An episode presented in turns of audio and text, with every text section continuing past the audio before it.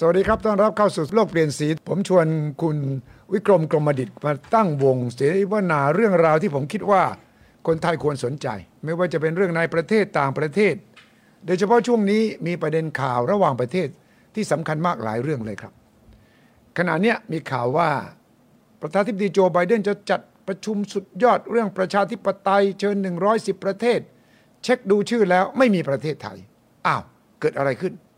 ท่านรัฐมนตรีต่างประเทศคุณดอนปรมัตวินัยก็ตอบกระทู้ในสภาบอกว่า โอ้ย บางทีนะ ไม่เชิญเราก็ดีแล้ว เพราะว่ามันเป็นเกมการเมือง มันเป็นการเมืองล้วนๆเพื่อเอาไปตีอีกฝ่ายหนึ่งมันเป็นดาบสองคม บางครั้งเนี่ยไม่เชิญเราก็สบายใจดีกว่า ถึงแม้เชิญเราเราก็ต้องคิดพิจารณาว่าเราควรจะไปหรือไม่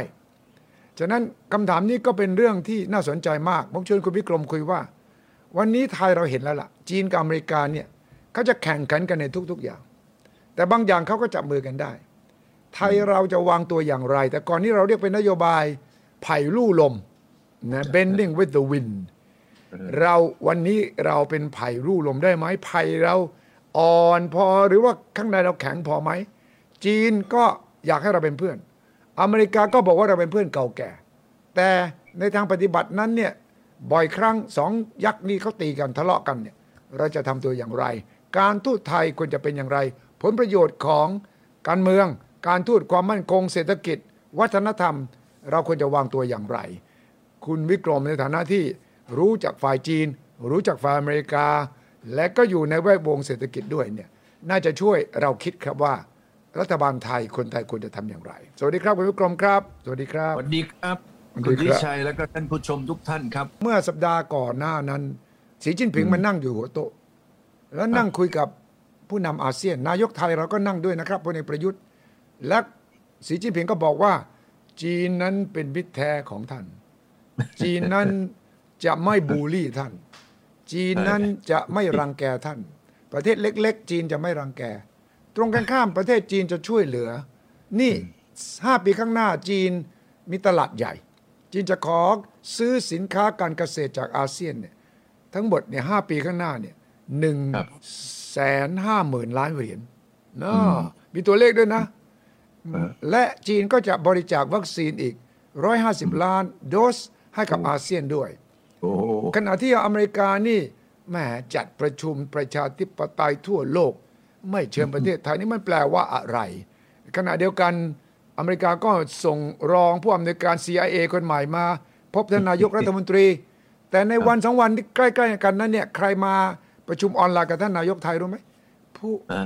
พอ CEO หัวเว่ยเห็นไหมเออซีโอหัวเว่ยเหรินเจิ้งเฟยเขาก็ประชุมกับนายกไทยเราเลยนะ เสนอว่าจะให้ EEC เนี่ยเป็นคล้ายกับกระสุนการวิจัยเกี่ยวกับเรื่อง 5G ให้กับอาเซียน ที่หัวเว่ยพร้อมจะสนับสนุน ฉะนั้นคุณวิกรมมองยังไง เดี๋ยวว่า นี่โอ้ยมาทั้งซ้ายทั้งขวา บางทีอเมริกาเขาก็ไม่เคยเข้าใจเรา แต่รู้สึกพี่จีนนี่เข้าใจเรามากกว่าทำให้เราวางตัวค่อนข้างลำบากนะครับ คุณวิกรม ผมว่าอันนี้เป็นโอกาสที่ดีสำหรับประเทศไทย อืม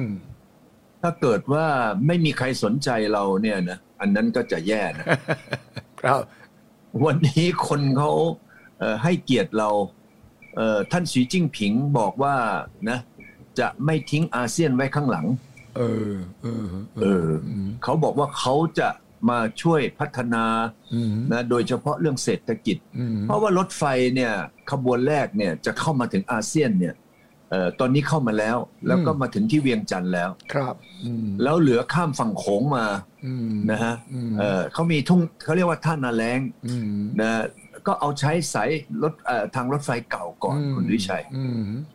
ไอ้ตรงนั้นก็ถือว่าจะเป็นการเปลี่ยนแปลงอืมเอ่อที่ค่อนข้างที่จะมาก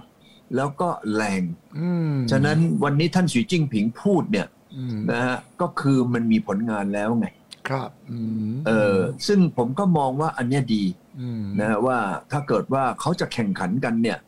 ในภูมิภาคนี้ครับอืม ผมว่าคนที่จะได้ประโยชน์ก็คือชาวอาเซียนนั่นแหละอืมอืมเพราะว่าอาเซียนเนี่ยถ้าเรามามองนะฮะทุกท่านจะมามองดูว่า เออ ชาวอาเซียนนี่ วันนี้อืมเออสิ่งที่เราจะเห็นก็คือเรื่องการเติบโตทางด้านเอ่อธุรกิจธุรกรรมครับกับทางด้านจีนนะอืมอืมอาเซียนเนี่ยเขาเรียกว่าเอ่อเขตเขตการค้าเสรีหรือเอ่ออืมอะไรกับจีนเนี่ยอาเซียนบวกหกบวกห้ามอะไรก็แล้วแต่ ตั้งแต่วันนั้นมาถึงยันวันเนี้ยทุกปีเลยครับนะการค้าการลงทุนนี่เติบโตอย่างมากอืมอืมเอายกตัวอย่างอย่างกับวันนี้เรื่องของเอ่อเอ่อการเติบโตทางด้านเอ่อธุรกิจนะการค้าการขายเนี่ย จะโตเนี่ยนะฮะสูงที่สุดเลยในโลกอืมอาเซียนค้ากับจีนเนี่ยเอ่อ ถือว่าเป็นการค้าที่เติบโตสูงที่สุดในโลกครับ แล้วก็ใหญ่ที่สุดในโลกด้วยซ้ำไปอืมอืมใหญ่กว่าอาเอ่อใหญ่กว่าจีนค้ากับอเมริกาอืมใหญ่กว่าจีนค้ากับยุโรปตลกไหมอืมอืมอันนั้นผมว่าเป็นเรื่องหนึ่งที่เราเห็นว่าทำไมเอ่อทางจีนเนี่ยนะเอ่อมีความสำคัญต่ออาเซียนในปัจจุบันอืมก็เพราะว่าอเมริกันกับยุโรปตอนนี้กำลังใกล้ถังแตกละ เหรอเพทั้งราะแตว่ากเลยเหรออีเล่นพิมพ์ไงอีเล่นพิมพ์พิมพ์พิมพ์กระดาษออกมาเนี่ยอืมคราวนี้ไอ้เงินเนี่ยมันไม่มีค่าแล้วไงตอนเนี้ยครับอืมอย่างก็ดูสิอย่างก็เขาบอกว่าเงินเขาเรียกว่าอินฟลชันใช่ไหมอืมเงินเฟ้ออืมอเมริกาในรอบ 30 ปีนี่เงินเฟ้อมากที่สุดนะอืมหกเปอร์เซ็นต์อืมแล้วต่อไปเงินคุณสุทธิชัยจำสมัยเก่าเขาเรียกว่าเงินกงเต็กได้ไหมใช่ใช่เออ เนี่ยปู่ผมเนี่ยมีเงินกงเต็กไว้เก็บไว้ในสมัยนู้นนะนะครับเก็บไว้เป็นกระถังกระถังเลยนะเออเออนั่นแหละก็คือผลกระทบของเงินเฟ้อครับ แล้วตรงนี้แหละครับ ผมคิดว่าประเทศไทยเราเนี่ยเอ่อคนเขากำลังให้ความสำคัญอยู่ตรงนี้ เพราะว่าอะไรฮะเพราะว่าอันนี้ถ้าเกิดมองในในในข้อเท็จจริงนะคุณวิชัยว่าอืมประเทศไทยเป็นประเทศเดียวนะครับ ที่เราเรียกว่าเป็นสะพานได้ อืมถูกต้อง เพราะว่าเพราะว่าคนอื่นนี่ลงทะเลหมดเลยนะใช่ใช่ถ้าเกิดจีนนี่วิ่งมาจากทางเวียดนามนะอืมตกทะเลที่โฮจิมินห์อืมแล้วก็พม่าอันนี้ก็มาตกทะเลที่ย่างกุ้ง ใช่ฉะนั้นวันนี้ประเทศไทยของเราเนี่ยผ่านกรุงเทพแล้วไม่ตกทะเลยังวิ่งลงไปทำไมบ้านคุณสุทธิชัยเนี่ยเห็นไหมเออครับ แล้วก็ลงไปมาเลเซียอะไรกันอืมฉะนั้นผมคิดว่าวันเนี้ยเราจะวางตัวอย่างไรอืมก็วางตัวอย่างที่เราเป็นนั่นแหละ เช่น เราบอกว่าเราคบกับจีนมา 900 ปีแล้วนะคุณสุทธิชัยใช่ใช่เราเคยมีปัญหาเอ่อขัดแย้งกับจีนไหมอืมไม่มีอะไม่ในประวัติศาสตร์เราอืม ผมว่าอันนั้นเป็นเหตุผลข้อที่ดีสำหรับอืมสำหรับเราอืมอันที่สองเราคบกับอเมริกามา 220 ปีได้แล้วมั้ง210 กว่าปีแล้วครับเป็นประเทศแรกในเอเชียที่คบกับอเมริกาอืมไม่มีใครคบกับอเมริกาก่อนเราเลยนะคุณวิชัยอืมใช่ใช่เออประเทศไทยนี่เป็นประเทศแรกเลยนะอืมอืมแล้วอเมริกากับไทยเนี่ย ไม่เคยมีความขัดแย้งกันนะใช่มีแต่ตอนนั้นเขาไปขับไล่อเมริกาอืม แค่เล็ก ๆ น้อยๆอันนั้นก็อืมเป็นอักรีอเมริกันใช่ไหมใช่ที่ตอนสมัยคุณคึกฤทธิ์แสดงหนังอันนั้นน่ะครับใช่สารขันเออสารขันประเทศสารขันละกันฉะนั้นไม่มีเลยนะฉะนั้นอืมผมว่าในจุดเนี้ยผมก็ลังมามองว่า วันเนี้ยเขาอาจจะไม่เชิญเราไป นะ ก็ไม่เป็นไรเราก็จะประหยัดเครื่องบินไงอืมเออใช่ไหมแล้ววันนี้นี่โควิดที่อเมริกาก็รุนแรงนะอาจจะกลับไปนี่คุณดอนอาจจะติดโควิดกลับมา ใช่ไหมฮะอืมฉะนั้นผมว่าตรงนี้อาจจะเป็นเพราะว่า image หรือภาพลักษณ์ของรัฐบาลเราในปัจจุบัน เพราะว่าท่านนายกประยุทธ์นี่ก็ทำไมอืมเป็นนายกมาตั้งแต่สมัย7ปีที่แล้วใช่ไหมใช่อ่าก็มาจากอะไร ฉะนั้นตรงนี้ผมว่าไม่เป็นไรหรอก วันเนี้ยเดี๋ยวเนี่ยเดือนหน้าเนี่ยเขาก็จะมีผู้ใหญ่เขานะอืมเบอร์ต้นๆของอเมริกามาประเทศไทยอืมอืมเออฉะนั้นเขาไม่เชิญเราไปแต่เขาก็มาหาเรา ก็ผมว่าไม่เป็นไรนะวันนี้ไม่เป็นไร แต่ที่สำคัญคือทางจีนคุณสุทธิชัยครับ วันนี้จีนเนี่ยกระเป๋าเขาตุงกว่าอเมริกานะเอออืมเออตอนนี้เงินเงินเงินของจีนเนี่ยเออมีมูลค่า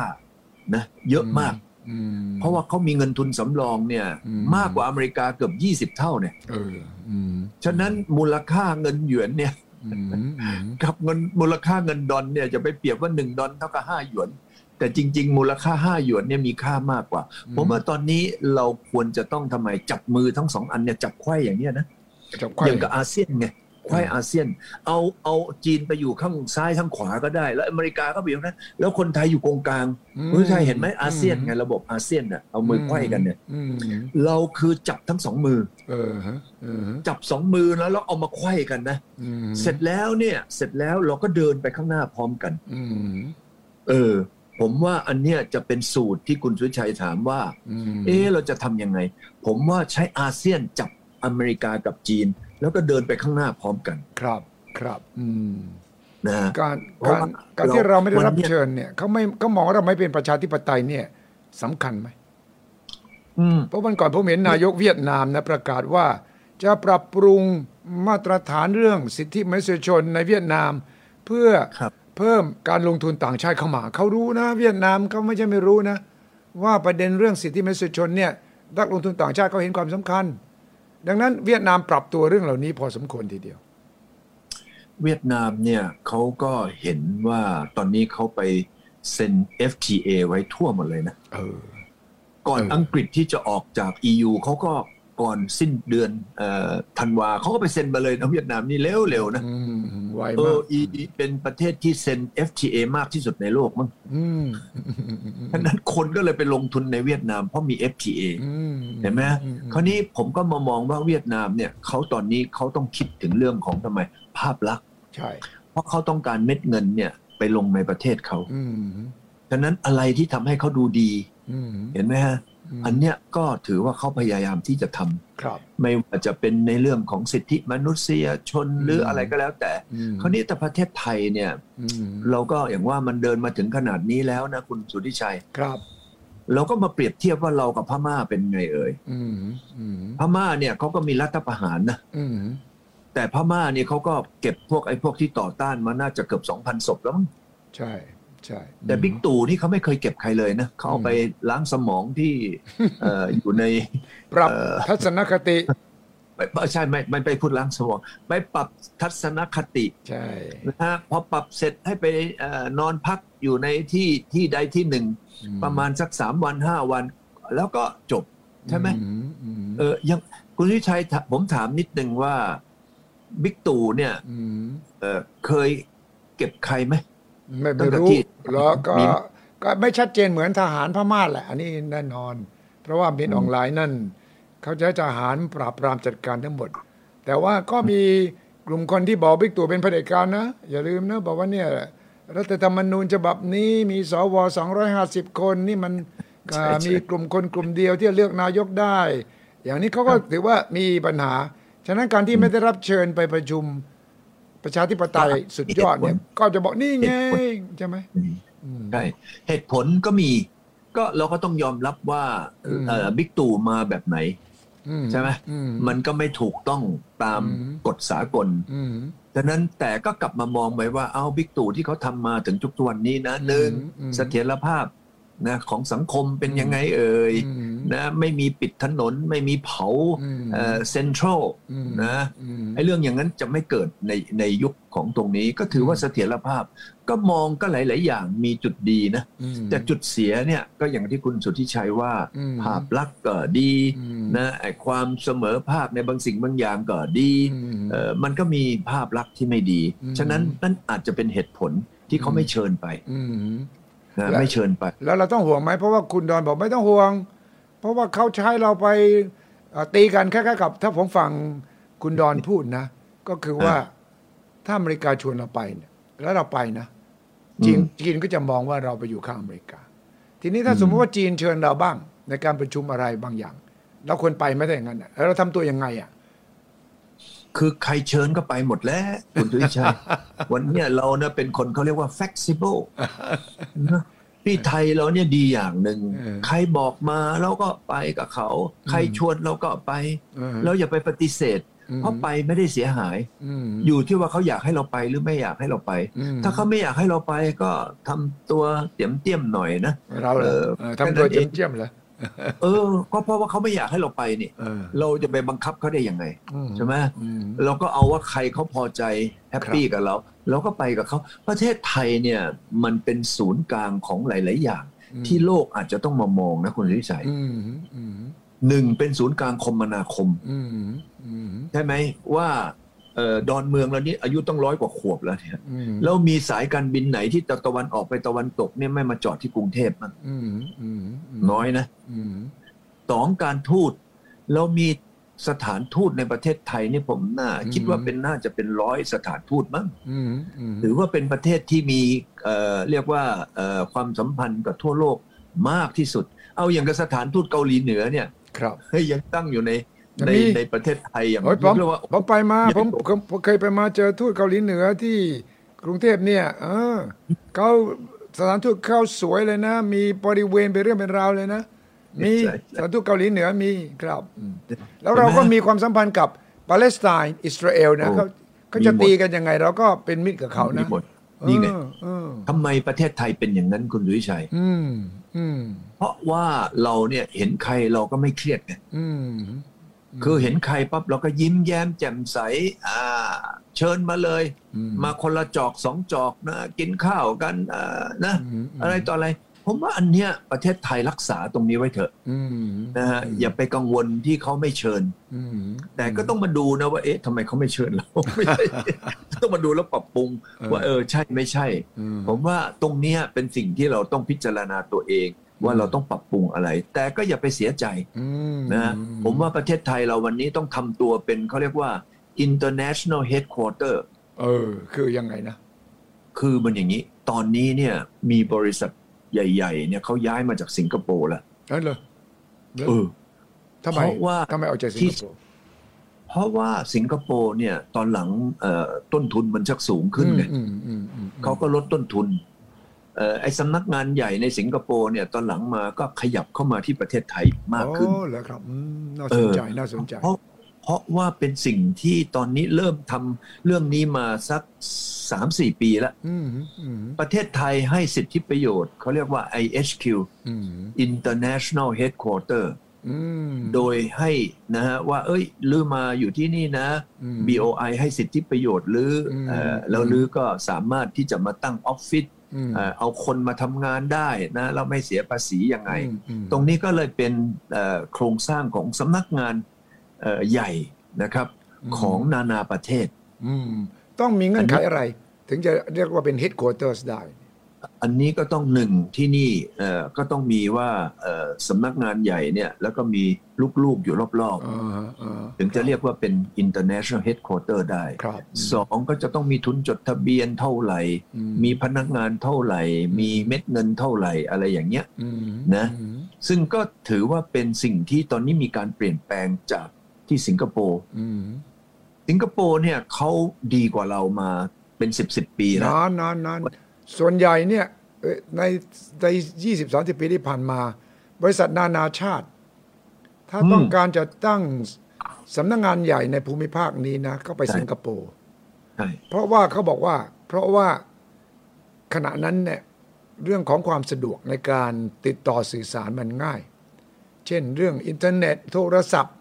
สมัยก่อนโทรศัพท์สำคัญมากนะ ก่อนมีอินเทอร์เน็ตเนี่ย ไทยเราโทรศัพท์สมัยโน้นเนี่ยแย่มากก ว่าจะขอได้เบอร์หนึ่งโอ้โหลำบากลำบน ต้องวิ่งเต้นกันต้องจ่ายเงินจ่ายทองกันมากมาย แต่ช่วงนั้นเข้าไปสิงคโปร์เขาบอกว่า โอ้ย สิงคโปร์เขาติดตั้งโทรศัพท์ให้เลย ถ้าคุณเป็นบริษัทต่างชาติ ต่อมาพอมีอินเทอร์เน็ตของสิงคโปร์ก็ดีกว่าเรา เร็วกว่าเรา และเหตุผลที่สองคือ หาสตาฟผู้ภาษาอังกฤษง่ายหน่อยไม่ใช่ภาษาจีนด้วยใช่ไหมอ่าใช่ใช่คนสิงคโปร์พูดได้จีนภาษาจีนอังกฤษภาษาอังกฤษง่ายหน่อย ไทยเรามี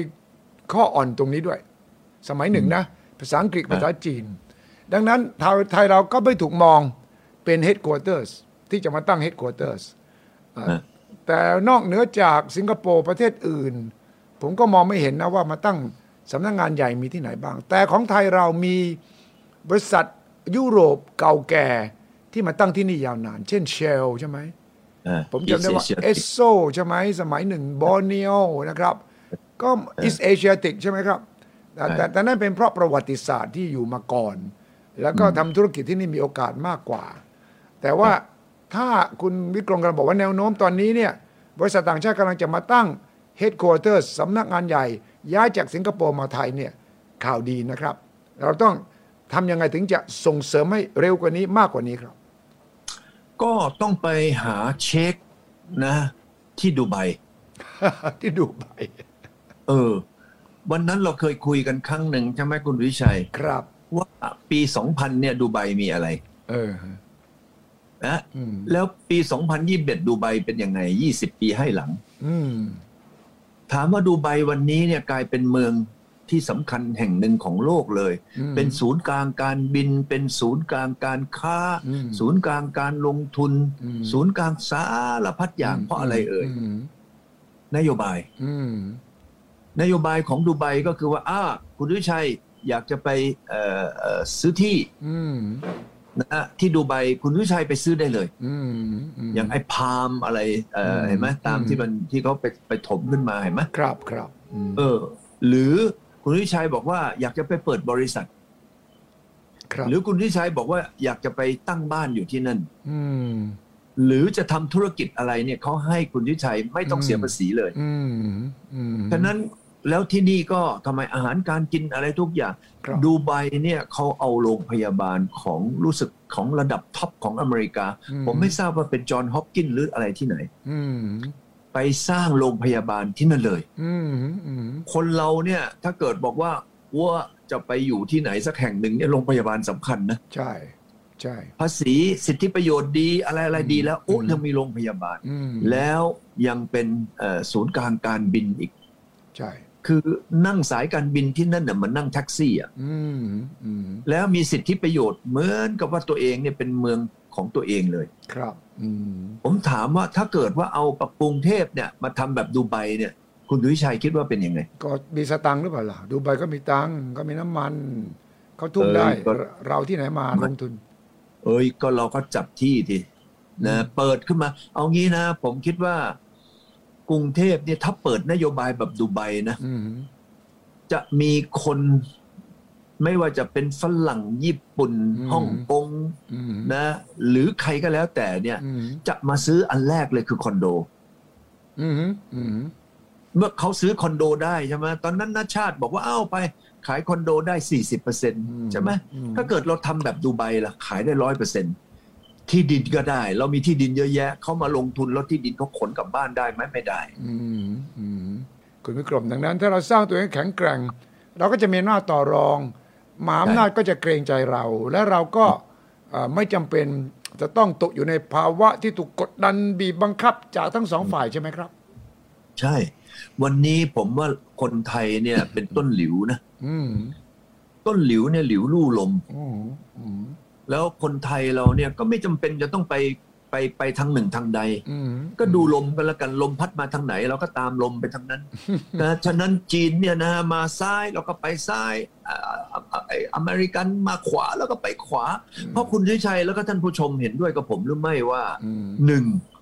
เราเนี่ยมีเชื้อจีนอืมเห็นไหมฮะ อันนี้คนจีนเห็นแล้วโง่เฮงนี่โอ้ อันนี้มีเชื้อจีน อืมอันที่สองนี่คนไทยเนี่ยตั้งแต่สมัยรห้านะอืมส่งไปเรียนต่างประเทศอืมเห็นไหมอืมไปยุโรปไปอเมริกา วันนี้คนไทยเนี่ยไปเรียนอเมริกาเยอะเหลือเกินอืมนะรู้จักคนอเมริกันนะแล้วก็ขนบธรรมเนียมอเมริกัน คนไทยเนี่ยผมว่าเป็นคนที่อยู่ระหว่างอเมริกากับจีนดีที่สุดอืมอืมใช่เพราะว่าใช่โงเฮงเราจีนไงโงเฮงเราจีน แต่เราไปเรียนที่อเมริกาอืมนี่ไง นี่คือการที่เรามาแลกเปลี่ยนหาทางออกให้กับประเทศชาติ ในขณะที่เราจำเป็นจะต้องออกจากโควิด อย่างแข็งแกร่ง แล้วก็เห็นการแข่งขันของจีนกับอเมริกา แต่ไม่ใช่เขาตีกันทุกเรื่องนะเขาก็มีหลายเรื่องที่เขาเนี่ยจับมือกันร่วมมืออ่าร่วมมือกันจะเน้นเช่น ระบายน้ำมันออกจากคลังสำรองเขาก็ปล่อยด้วยกันเออใช่โลกใช่ร้อนเขาทำด้วยกันฉะนั้นเราก็เข้าไปตรงที่เขาร่วมกันได้ด้วย นี่ใช่จะทำให้เรา มีเพื่อนทั้งสองฝ่ายใช่ส่วนที่เขาแข่งกันตีกันเราก็ถอยออกมา แล้วเราก็พยายามจะเป็นอืมสะพานเชื่อมให้ก็ได้ เราเป็นใช่เอ่อหนูที่ช่วยราชสีห์ได้เหมือนกันนะเออเดี๋ยวนี้ให้น้ำไงให้น้ำให้มาปัดน้ำที่ที่ให้ที่น้ำมุมน้ำเงินมุมแดงใช่ไหมถูกคนต้องไทยเก่งนะถูก เรื่องให้น้ำเรื่องของอะไรต่ออะไร ดูแลนวดบ้างอะไรต่ออะไรเนี่ใช่ยใช่ใช่ผมว่าใช่เราอย่าไปชกเขานะฮะเราเราเราเราทำตัวเป็นอย่างที่ว่าอืมใครมาทางไหนเราก็ไปทางนั้นครับอย่าไปขัด เราเป็นมิตรกับทุกคนฝ่ายไทยขณะเดียวกันเราก็ต้องเป็นตัวของตัวเราเองด้วยใช่โอเควันนี้ความเป็นตัวของตัวเราเองคือความเป็นคนไทยไงใช่เห็นไหมใช่เลยครับครับครับอันนี้ต้องขอบคุณคุณวิกรมมากครับ สวัสดีครับสวัสดีครับคุณชัยแล้วก็ท่านผู้ชมทุกท่านครับ สวัสดีครับสวัสดีครับ